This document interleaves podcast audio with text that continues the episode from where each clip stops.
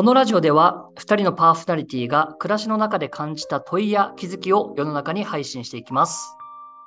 暮らし、趣味、アート、コンテンツなど人生を取り巻くものに問いや仮説を立てて、それを2人の中の会話で深掘りしていきます。面白くなればよし、面白くなくてもよし、そんなスタンスでお届けします。波に漂う帆船からこのボトルレターを海に浮かべて、きっと誰かに届くといいなと祈りながら、本日も始まります。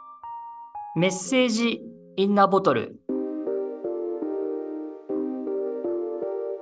はい。では、今日もやっていきますか。やっていきましょ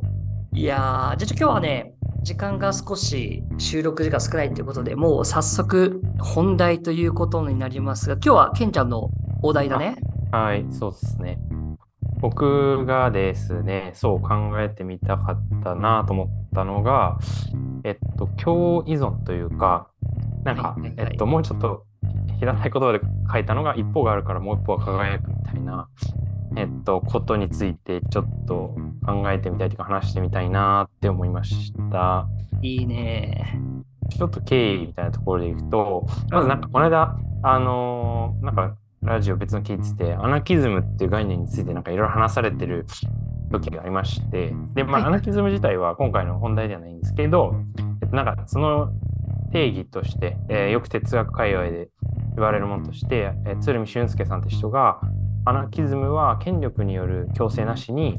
人間が互いに助け合っていくことを理想とする思想っていうところで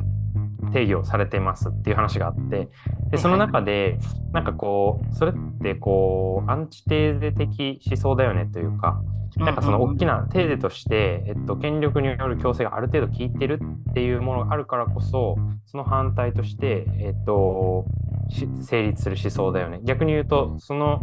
はい。えーテーゼがないと、えっと、成り立たないよねみたいうんなこれ共依存だよねみたいな話があってあなんかこの考え方すげえ面白いなってまず思ったところから始まりました。はいはいはいはいはい。で、そこからちょっといろいろこう思いを馳せてみてですね、これ昨日藤森さんに話してからもちょっといろいろ考えが変わったところなんですけど、うんまずなんかゲームとか物語も結構そうだなと思ったんですよね。うんうんうんで、えっと、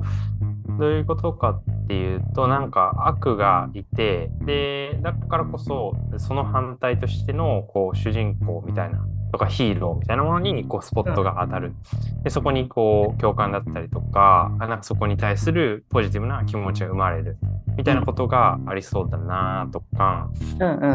ん。と、もうちょっと別の角度で言うと、えっと、あ、そう、この間なんかドラマで、なんか、まあ、よくあるその裁判とこう検事のなんかまあ戦いみたいなドラマがあったんですよ。で、そこで、なんか、あの、すごい印象に残ってるのが、裁判官か検事の人どっちかか忘れ、どっちだったか忘れたんですけど、その相手が、えっと、全力で戦ってくれるっていう信頼とか、あとその相手が優秀であるっていう、うん。えっと、信頼があるからこそ、要はその自分のその、例えば検事であれば、えっと、こう追い詰めるっていうこととか、うん。あ、あとごめんなさい、弁護士として検事でしたね。えっと、はいそう検事であればこう追い詰めるとか、えっと、うん弁護士であれば弁護するっていう、そこをそ、なんかある意味こう、片側に張ってるというか、はいえっと、それを、その立場なんだけど、相手が全力だし、相手も、えっと、優秀であるってその信頼のもとに、えっと、全力で戦えるみたいなことを言っているシーンがあって、これ結構面白いなって思って、双方がいるから、多分お互いのその価値発揮がちゃんとできるみたいな。で逆に言うと、その弁護側みたいなのがいなかったら、多分その、なんていうかな、すごい全力でこう、検事としても追い詰めるみたいなことがあるある意味こうでしづらいよっていうことを、まあ、そこで言ってたと思ってて、なんかそれも、ちょっとこう、うん両方があるから、えー、と価値発揮されるみたいなことなのかなと思いました。みたいなことが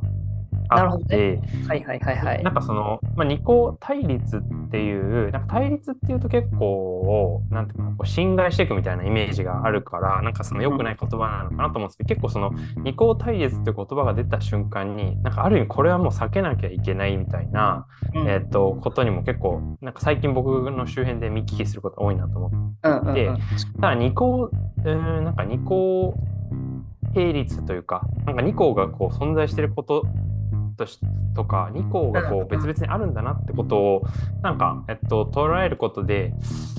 いいこともあるんじゃないかなみたいなことをちょっと思った感じでございまして、なるほどね。みたいな。ああ、そうだよね。なんか、話聞いてて思ったのは、うんうん。その、検事と弁護士の話と、まあなんか似てるような気がするんだけど、なんかやっぱり、アニメとかゲームとかのコンテンツで、うんなんか、どんなゲームやどんなアニメがいいかって、まあ人それぞれ定義はあると思うんだけども、はい。なんかこう社会全体で見たときに、最もこう長く、なんだろうな、語られるというか、存在感を発揮し続けるものって、やっぱり、その解釈が分かれる。まあ、はいはいはい一。方では良いとされて、一方では良くないとされるみたいな評価が分かれる作品っていうのは、得てしてやっぱりこう、なんだろうな、ずっと社会に問いを投げ続けてるなっていうふうに思っていて、まあ、なんかテーゼっていう言葉が出てきたからってわけじゃないけども、やっぱエヴァンゲリオンとかってもうまさにそうだと思う。んもう、あのー最後の方とかって多分、わけわかんないのね。わけわかんないっていうか、あの、明確な解釈ができない、誰にも。えー、だから、その解釈がしきれないっていう、なんかその曖昧さを批判する人もいれば、なんかそれこそが、えっと、問いかけなのであるっていう人もいるし、逆に、その、なんだろう、解釈の中、与えられたその曖昧さに対する解釈でももちろん対立が起こるし、はいはいはいはい。で、対立が起こるからさ、自分の、なんだろうな、理論をきちんと伝えたくって。中でちゃんと考えたりとか、いろんなところから情報を集めたりとかって言って、なんか、議論がよりさ、深くなっていくじゃな。はいだから今なんかまさしく、その、検事と弁護士がそれぞれがいるから、えっと、仕事にまあ熱が入るみたいなことっていうのは、なんか相手を打ち負かしたいとかっていうよりかは、自分がちゃんと、えっと、なんだろうな、弁護士だったら弁護をするってなった時に、向こうが、えっと、きっちりちゃんと検察側として追及してくるだろうから、より高いレベルで弁護をしないといけないというか、そこなんだろうな、この、ちょっとこうレ、レベルが上がっていくかみたいなものがある。っていうふうにすごく思ったな。だから、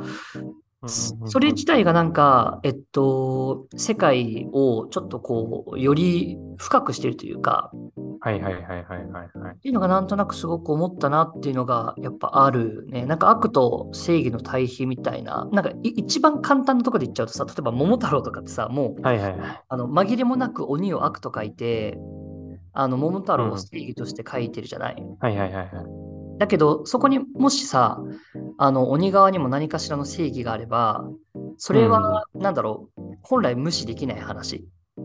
なんだけど、はいはい桃太郎だけを多分読んで、例えば育った子供がいたとしたら、そういう、なんだろうな、議論というか深さは多分持ち得ないと思うんだよね。うんうんうんうんもちろん子供向けだからあれはあれで全然いいんだけれども、なんかそういうこう二項対立だからこそ起きる、まあ、もしくは二項並列だからこそ起きる、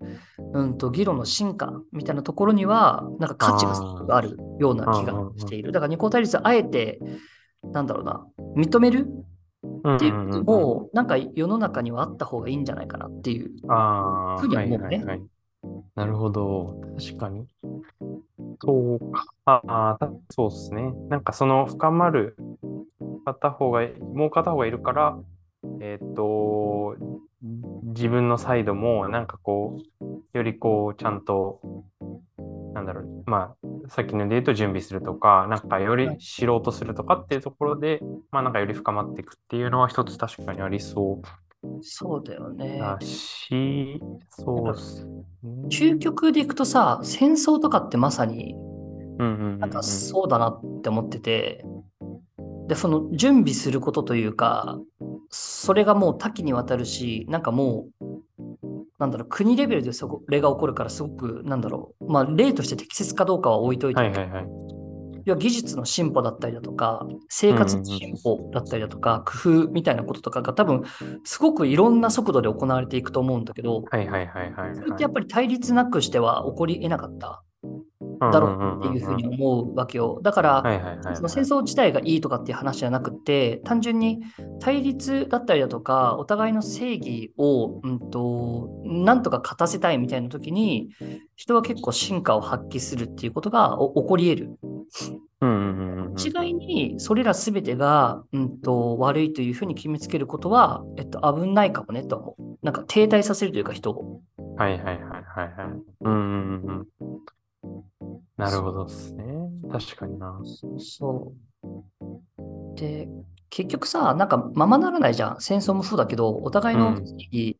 を押し付け合ってもままならないと思うんだけど、でも結構本気でその正義と正義をぶつけ合った人にしかわからない感感じだとも思うわけ。うんうんうんうん。だからなんか、なんだろうな、そそれが分かってないと、それこそ本当の意味で正義をどこまでもぶつけ合う虚しさみたいのが、なんかこう学びとしてないからこそ、うんうんうん。最終的には本当に極端な手段に走るみたいなことが起こってくんじゃないかなって思うんだよね。だからそれがもしかしたら、それこそあの戦争の悪い面を見るとさ、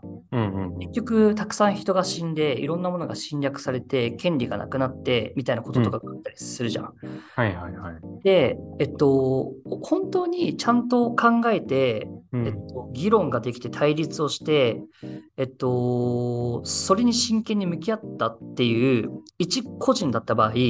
うんおそらく、なんだろう、そその先にある、例えば、もうその正義を認めさせるための殴り合いとかってしないと思うんだよね。そこにあんまり意味がないと思うから。ほだから、結局、なんだろう、本気で正義をぶつけ合うっていう経験をしてこないと、う。うんうんうん。と行くとこまで行っちゃうというか、つまり相手を殺してでも自分の主張を通すみたいな、うんそういう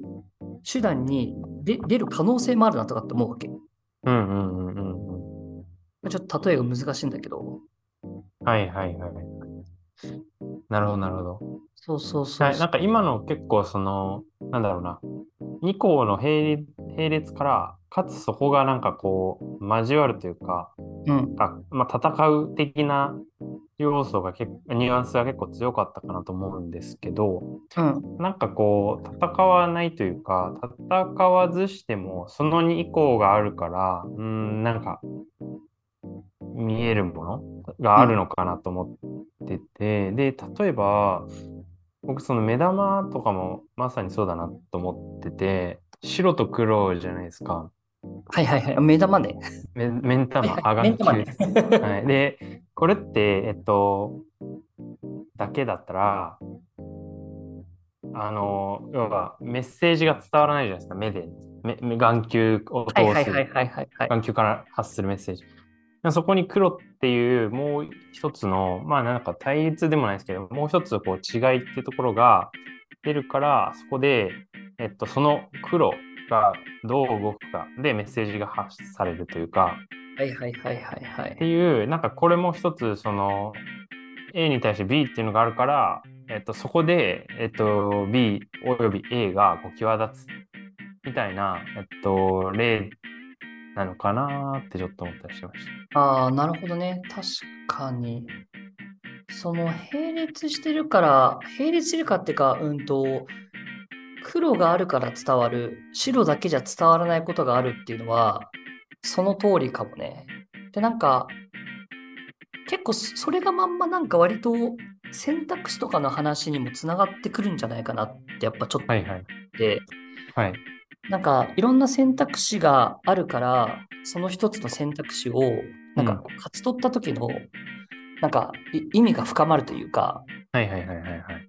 なんかそそういうこともあるよなって、なんか今、ちょっとふと、はいふと思った、なんか今の話聞いてて。はいはいはい。そう。だからなんか、単純に、ちょっと例えがあってことないですけど、なんかこう、き気づいたらサッカーやってたって、サッカー選ぶよりも、なんかあなたは水泳と、えっ、と、サッカーとバスケと野球ができるっていう状態からサッカーを選び取ったっていう方が、なあ、んかこそうちょっとう、喜びだとか、なんかそこを選び取ったんだって自覚みたいなのがちょっと強くなるみたいな感じですかね。そうそう。だからそれは個人にとってもいいことだし、サッカーと日本にとってもいいことじゃん。確かに。はいはいはい。そうそうそうそう。そうやって選んでくれた人がいるっていう。だそれもなんだろうね。うんと、まあそれを対立と捉えるか並列で捉えるかっていうのは、なんかそこにうんうんうんうん結局イデオロギーが含まれてるか含まれてないかっていうことなだけもするんだけど、だからどっちも大事。対立並列するのすごく大事だなと思ってて、そうね、なんかそんな風に思ったりしたな。で、なんか、さっきケンちゃんがさ、ゲームを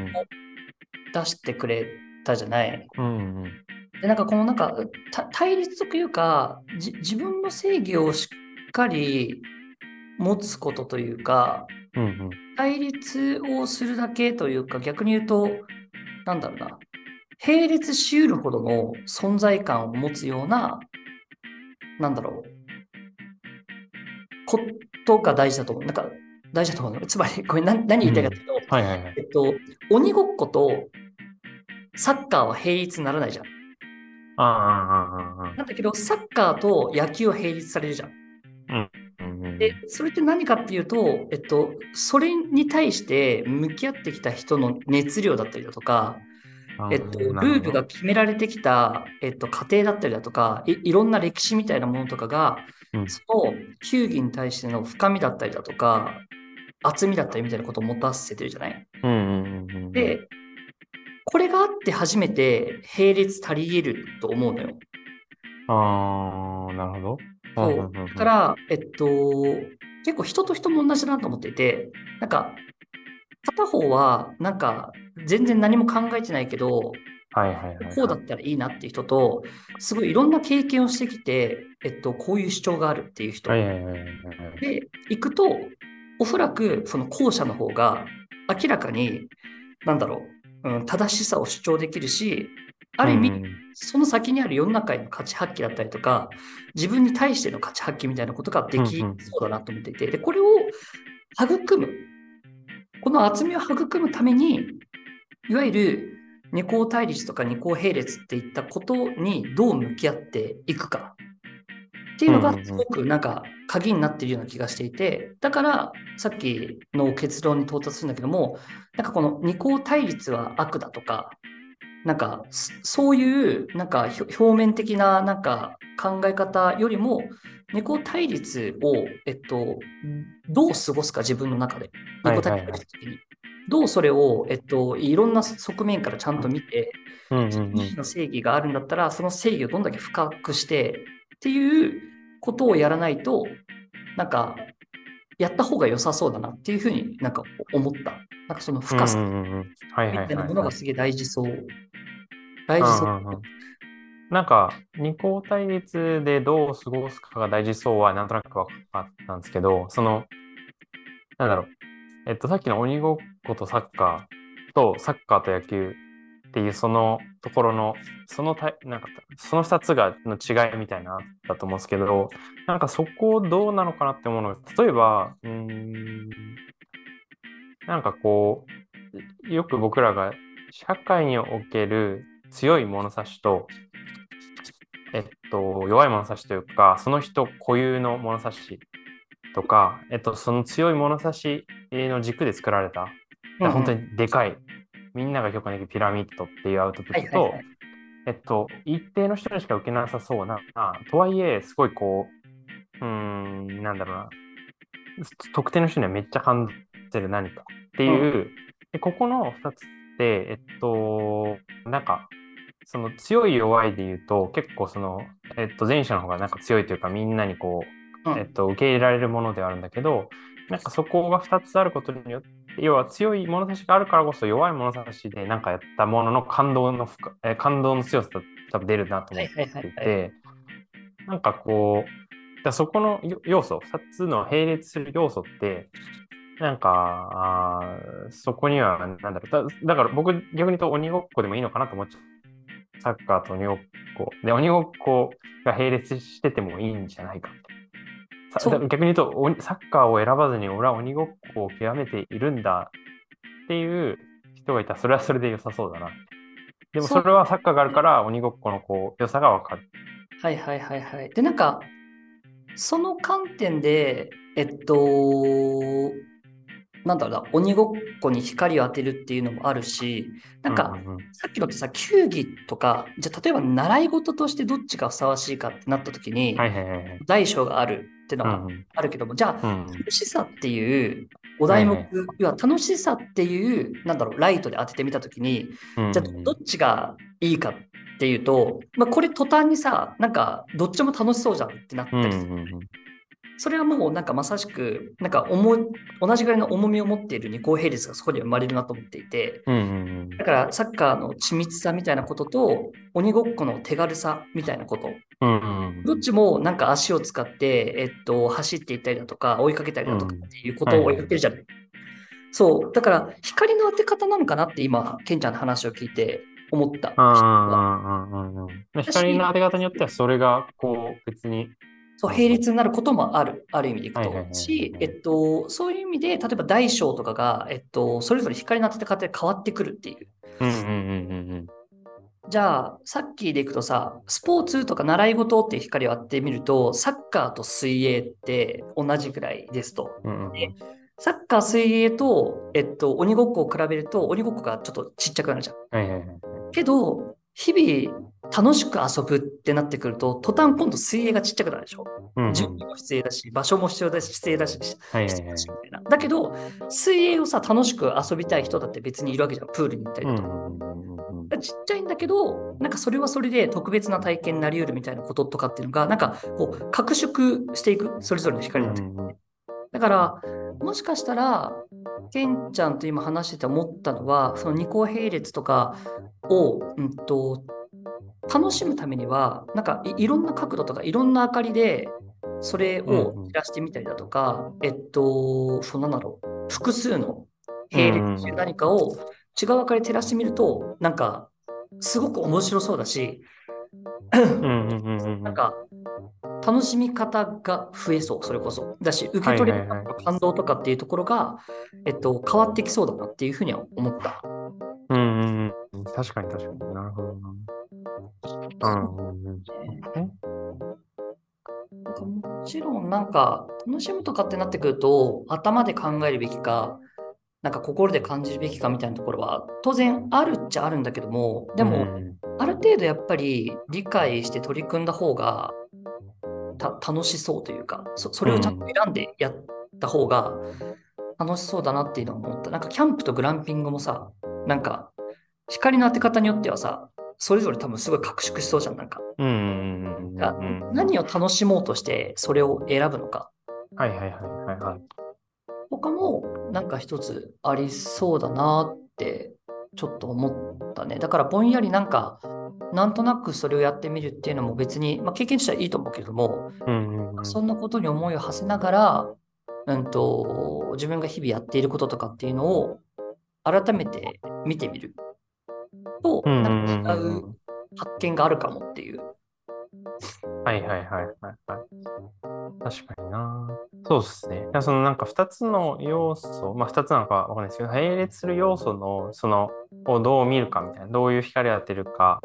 みたいなところはまさに今のだなと思いつつ、なんかもうちょっとフォーカスしたいなっていうのが、その一方があるからもう一方がなんか、うん、よく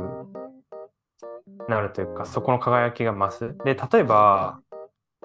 なんか夏があるから冬いいとか、冬があるから夏がいいみたいな。なんかずっと夏っていうよりも一年中うん、みみたいなのってなんかあるなとか、あるね。そういう、なんかそそこがすごい面白いっていうか、なんかなんていうかな、ここの一方を、一方に対しては反対ではあるんだけどそ、そいつがいなくなった瞬間、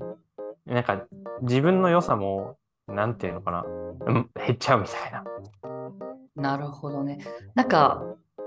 あるよね。いや、わかる。めっちゃわかる。で、なんか、今、ポポンと2つ、うんは頭の中に思い浮かんだ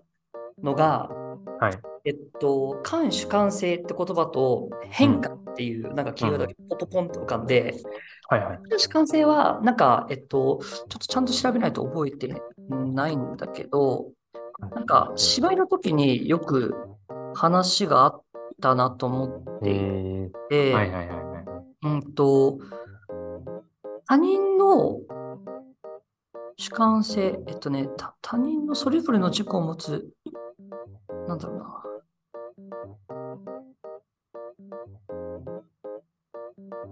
ちょっと待ってよ。自我共同体。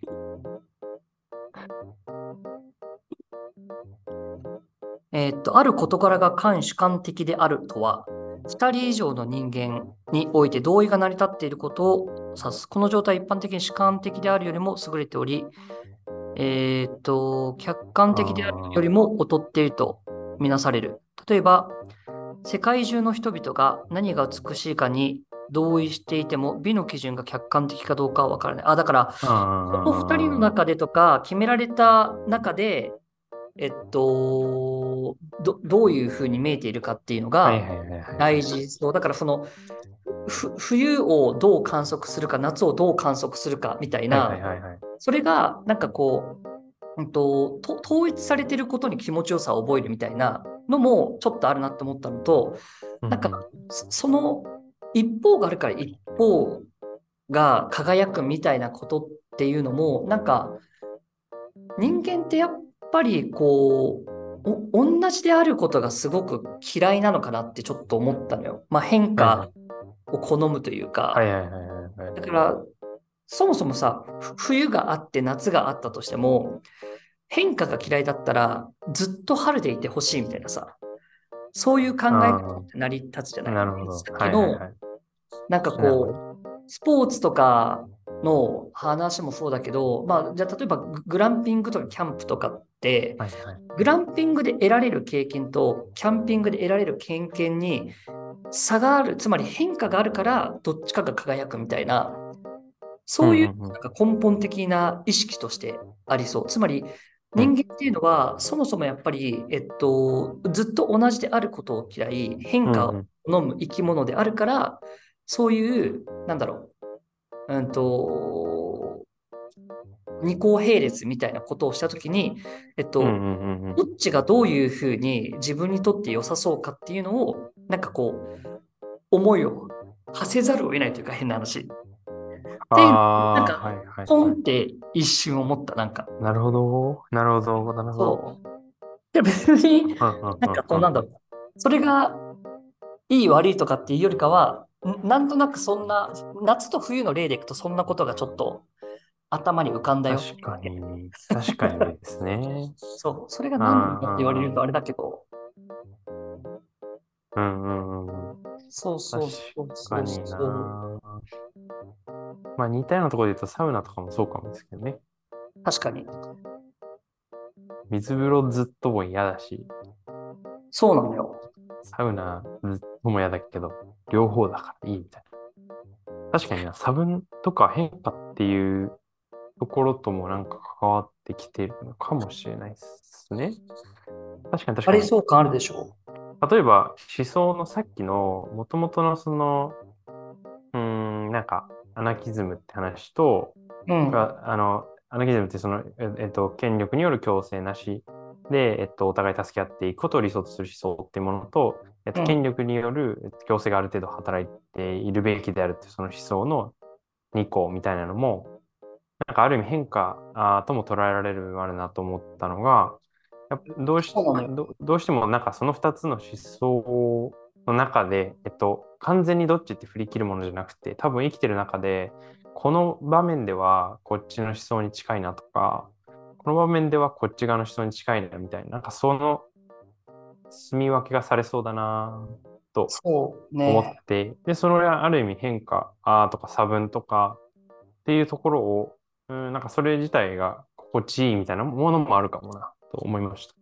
そうだね。あとはなんか、そその中でやっぱり自分自身をどう規定するかっていうのも、なんかややりたがってる感があるなとは思ってる。なんかつまり、その、一方ではこういう見方をして、一方ではこういう見方をするっていうのが、この考え方を持っているのが自分なんだなっていう、いわゆる自己の確認みたいな意味でも、うんなんかそれは行われているわけです。ちなみにごめんなさい。俺がちょっと今ぼんやり話し始めたのは、あの、事務所のピがあるじゃん。はいはいはい。ピを、あの、中に忘れて、鍵で開かねえかなと思って鍵でガチャガチャやってたらセコムが鳴り始めたって。マジですか？あ、開いた。お開いた。すごい。これでもやばい。これ、セセコム来るかもしれない。おー、大丈夫だ。よかった。大丈夫そうです。ああ。とかはね、ちょっとね、思ったりはする。なるほど。なるほど。そう今のはそういう意識もありそうっていう。どっち A と一緒なのか B と一緒なのか、どっちかに、どっちにいるのか自分はってのを確認したそうってことですか？そう、そ、それによって、なんか自己を規定したいというか、なんだろうな、自分ってどんな考え方の人間なんだろうみたいな、うんうんうんうん。そういうのをなんかはっきりさせたい時ってちょっと何あの、ピンちゃんがさ、それこそさ、ガンジーにさ、やつを送ってくれたじゃん。うんうん自分が自分であるためにみたいな。うん。うんうんうんで、いうのってそもそも自分って何者なんだろうっていうのを否定してないとなんか不安っていう感情が人間の中でありそうだなと思ってああ、うんうんうん。だから物事をなんか比較した時に自分は何のどんな面を良しとする人間なんだろうっていうはいはいはい、はい。そういうのを考える時っていうのもなんかありそうだなと思ったね、だそういう意味で、なんか二項対立が二項並列をある意味なんか利用しちゃってる部分、これなんかどっちかっていうとあんまり良くない気がするんだけど、はいはいはいはいはいはい。っていうそんな自分もいるっちゃいるかもなって思ったんでね。ああ、だからあれか。今の自分がどうなんだっけを分かるために、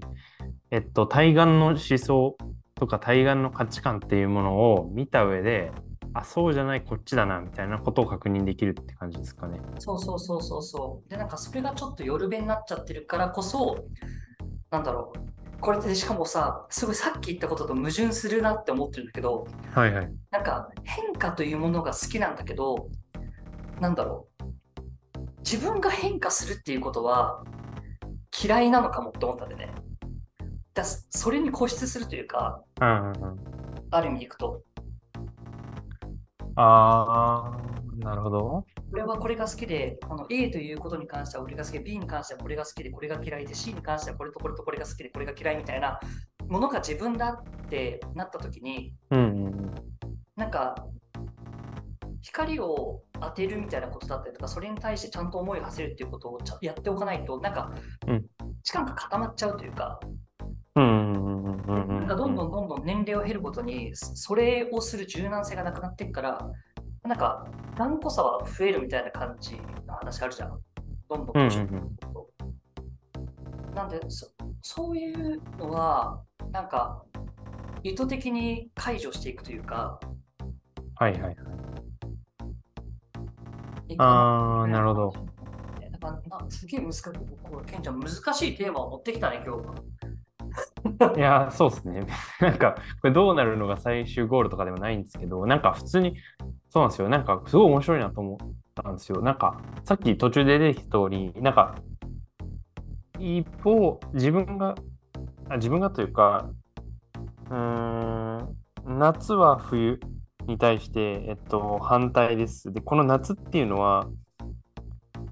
とまあ、冬を別に倒したがっているわけじゃないけれども、自分を、うーん、なんていうかな。自分が強くなりすぎると自分の、えっと、存在価値が、えっと、下がっちゃうというか、なんかうんもう一年中夏になっちゃったら、えっと、実は存在価値が下がっちゃうみたいな、これってすごい、えっと、なんて言うんでしょうね。なんかこれある意味、例えばじゃあ、えっと、ある業界の中で A っていう企業が、えっと、独占に向けて動いてますみたいな。はいはいはいはいはい。でもこれは、えっと、実は別の企業とのコントラストによって、えっと、認識された方が、なんか実はその、まあ、売上とかっていう面ではもしかしたらね、あの、独占した方がいいのかもしれないけれども、なんかその、認識される、どう認識されるかみたいなのは、えっと、別の競合とのこう住み分けによって認識される方が実はなんか良かったりとかっていうのももしかしたらあるのかなと思って、なんかだから市場命題としてこう突き進んで、なんか、えっと、自分だけになった途端、相手がいなくなった途端、なんか、えっと、失われるものがあるんじゃないかみたいな。ありそう。なんかそういうところって、なんかお面白いなと思って。より価値を感じてもらえてたはずなのにってことだよね。比較そうですね。うんうん確かにな。だし、なんか世の中にとってもちょっと損失な気がするよね。その、うんうんうんうん比べることで価値を感じてたっていう人が減っちゃうから、うんうんうんこの人に残せたはずの価値がなくなっちゃうって確かにあるかも。だから、いわゆる経済活動みたいなことと、本質的なその人間の豊かさみたいなところっていうのは、もしかしたら、どっかを皮切りに相反する可能性もあるっていう。ああ、そうそうそうですね。そうですね。そうですね。そこはなんかありそう。そうだよね。で、なんか個人的な、個人的な一人の人間としてのそういう二項並列、二項対立に、なんかどう向き合っていけばいいのかみたいなこととかが結構大事そうだけど、どう大事かが今言えないんだけど、ちょっと思考が全然整理されないので、あのエピソードというかをちょっと話していくと、はい。なんかそのゲームの話が出てきたときに、すごい、お一昨年ぐらいからめちゃくちゃ面白いゲームが出てて、はいはいはいはい。そうあの書いたんだけど、ラストオブアース2っていうゲームがあったんだよ。はいはいはいはい。で、これ2であることがすごい大事なんだけど、えっと、世界観としては、なんかこう、パンデミックが起きて、はいはいはい。世の中がいわゆるゾンビみたいなもので溢れ返ってうんうんうんうんうん。時に、うんと娘を亡くしたおっさんと、えっと、家族を亡くしたちっちゃい女の子みたいなのが、うんうんといわゆる、まあ、ユートピアじゃないけど、まあ、その中でも安全とされるだろうというところにはいはいはい。でいくみたいな感じなので。で、なんか、端的に言うと最終的には、当然2人にはこう絆が芽生え、うんうんうん。実際に治療をし、治療薬を作れそうな病院に行ったときに、実はその娘の方が、えっと、抗体みたいなものを持っていると。で、それを取り出すと、その娘が死ぬみたいなえ話があって、ー、はいはいはい。結局おおっさんの方はその娘を守って結局世界はそのまんまっていうのがはいはいはい。1の終わりなのよ。で、2で何が起きたかっていうと、その、まあ、娘が育って、おっさんもそのままなんか年を取ってみたいな状況の時に、その製薬会社から娘を連れ出す時に製薬会社を、まあ、ボッコボコにしたんだけど、主人公がね、おっさんの方が。その時に殺された医者の娘が。おっさんを殺しちゃうのよ。えー、はえっと、1の主人公の女の子と父親を殺された、えっと、娘の対立が生まれるわけ。うんうん。で、はいはいゲームをやっていくときに一番最初は1の主人公をプレイしていくのね。はいはいはいはいはいはい。で、途中で、なんかで、要は、1の主人公の娘は、要はそのさ、あの医者の女が所属している組織をぶっ潰そうとして、なんかもういろいろやっていくわけ。うんうんうん。なんだけど、途中で主人公がスイッチするのよ。いや、自分がプレイするキャラクターが医者の娘なわけ。なるほどなるほどなるほど。だから敵。だった人間に自分がシフトするから、もうものすごく感情としては複雑なわけよ。はいはいはいはいはいはい。で、そそれが最終的にどんどんオーバーラップしちゃうわけ。で、こうんうんうん。っちプレイして、こっちにちょっとずつ感情移入し始めたと思ったら、また主人公のに戻されてもともとみたいな感じのことが、えー。これは、えっと、めちゃくちゃ賛否両論だったの。はいはいはいはいはい。だから、あの、一方はもう神格化していくし、一方はもうボッコボコにしてみたいな。要はストーリーとしてはめちゃくちゃ賛否両論だったの。だけど、うんうんゲームシステムとしては、やっぱり革新的っていう。そういう体験があったんですよ。で、これはだから、なんか、すごくゲームならではの体験だし、この体験ができてよかったって、やっぱすごく思ったんだよね。はいはいはいはい。で一方にある正義とか、えっと、いでもう一方の正義みたいなものを、片方からやっぱり見ると、どうしても寄るじゃん。うんうんうん。なんだけど、両方体験させることによって、なんか、うんと、それぞれの背景とかいろんなものに思いを馳せることができるし、なんかより、えっと、価値観が広がるみたいな。うんトップからお同じサイドでもいろんな考え方とか好きなやつ嫌いなやつみたいなのが出てきて、まあ、これはある意味でいくとなんかこう二項並列にもなり得るというかなんかそんな体験がゲームでできたよっていうまあなんかたただのエピソードトークなんだけどああ、いや、面白いですね。めっちゃ面白いですね。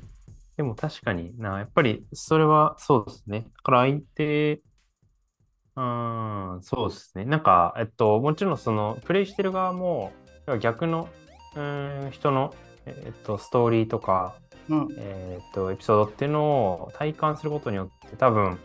うん、両方の価値観知れるっていうのもあるし、うん、逆側が生きてるということのうん、えっと、逆に言うとその性の凄さというか、あうん尊さみたいなのももしかして感じるかもしれないなとかはやっぱ思いましたし、あれもう一個何か言おうとしたんだけど忘れちゃいました。あ、でも、うんうんうん。だから、なんだろうな、まあ、あ、結果ありきたりな、なんだろうな、結論に今なっちゃってるなと思ってるから、少し、まあ、自分でも深掘りしたいけれども、なんかその、複雑さみたいなところを、ちゃんとなんか受け入れないといけないんだろうなっていうのはすごく思ったんだよ。なんか、なんか単一的な正義とか単一的な並列みたいなことっていうよりかは、なんかその複雑な世の中の中でそういう複雑ないいろんななんだろう、うんうんうん。それぞれの営みがあるっていうこと自体をちゃんと前提としておいて、それはもしかしたらし仕事もそうかもしれないし、なんかいいろんなことがそうかもしれないけれども、なんかその複雑さから目をそらした瞬間に、なんだろうな、うーん、自分自身のなんかこう、うーん、まあ、成長じゃないけれども、なんだろうな、こう考え方の変化みたいなものっていうのが、すごいちょっと停滞をするし、停滞した方がなんかある意味でいくと、やっぱりさっき言った通り心地よいような気もするから、要は確固たる自分が生まれてる感じがして、感が多分そこにはあると思うんだけども、なんかそれをやっていっちゃうと、なんかそれこそ分かりやすく言うと、なんか父親と娘、息子とかがさ、なんかいいろんなやっぱりギャップとか複雑性についていけずに、なんかコミュニケーションが取れなくなるとか、うんうんうんうんそういうこととかも引き起こしそう。逆に言うと、なんかその複雑性から目をそらさずに生きていけば、うんうんうんいろんな人といろんな観点でコミュニケーションを取ることができて、なんかそれがさらにまたその人の幅を広げるみたいなことが生まれそうだなっていうのが、なんかちょっと今話しながら思ったって感じやな。うんうんうんうん。そうだ、今言い忘れてたのは、なんかもしかしたら、その、うーん、主人公の女の子とか、そのうん逆のサイドの女の子は、敵を倒すということ？で、自分の存在みたいなのを、そこにこう立脚してたかもなとかちょっと思いました。ああ、そうかもね。確かにね。っていうっていう意味で言うと、じゃあ相手が消えたら自分なんだっけってなりそうみたいな。うんうんうんうん。っていうのは一個あるかなって思ったのを言い忘れてそれはそうかもね。だからある意味でいくと、双方がその正義をぶつけること自体が、なんか全てというか生きる目的みたいなた。うんうんうんうんうん進んでいく目的みたいになってるから、まあ、特にゲームだし、いや進めていくためにはそれをやっていかないといけないし、それを達成する、要はあ相手を否定するためうん。に生きていっているっていうこともあるから、なんかこう、ケンちゃんがもともと言った共依存みたいなことに多分なっている気がする。結果として。うんなるほそうそう。でも共依存っていう言葉がある通りさ、なんか、それが度が過ぎるとそれはそれでってのもあるじゃん。ど。うんうんうんうんなんか、俺結構パッと共依存っていう言葉を聞いちゃうと、なんかこう良くない恋愛関係とかを思い浮かべる。うんうんうんうんだけど、なんか、それもやっぱり適度な距離感でお互いのことをちゃんと求めるっていう意味での共依存だったら、なんか、それはいいことだと思うし、そういうのはやっぱりあるよねっていう。いやでも難しいね、やっぱり。なんか、パッとこう着地ができるテーマではなさそう感ワークだね、これはね。いや、いいんじゃないですか。そのいいね。ままならなさ。このままならなさがいいね。まあ複雑さがいいね、やっぱりね。はい。そういうところでちょっとボトリングをしていけたらなと思うんですけど。いいね。ボトってこう。いやボトーリングね。二項対立、二項並列。一方があるからもう一方が輝く。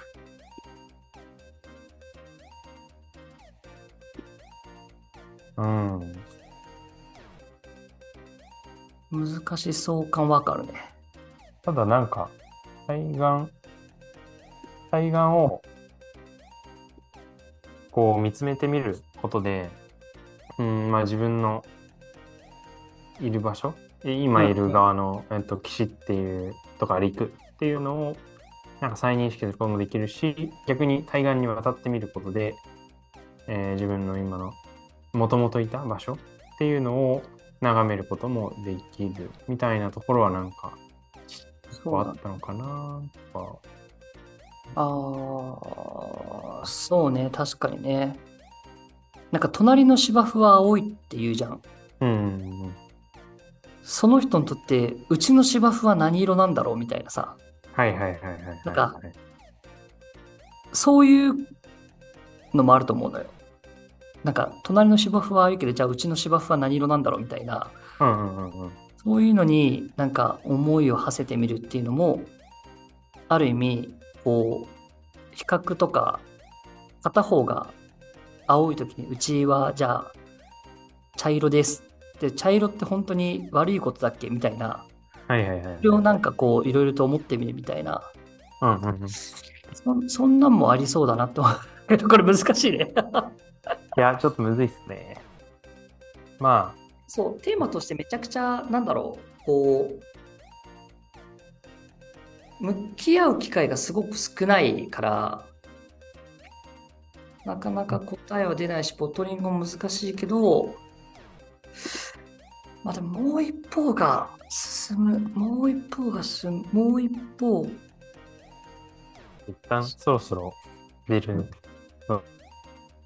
ちょっとうまいことボトリングできなかったけど、ケンちゃんが後ほどいい感じにボトリングしてくれるとそういうことでいいでしょうか？じゃあちょっと一旦、はい、そう頑張ります。ちょっと楽しみにしてます。ちょっとこれむずい。やいけど。これちょっとまた、あの雑談ベースで話したいところだね。はい、そうですね。いいですね。じゃあそんな感じで、はい、ありがとうございました。本日もありがとうございました。ありがとうございました。いい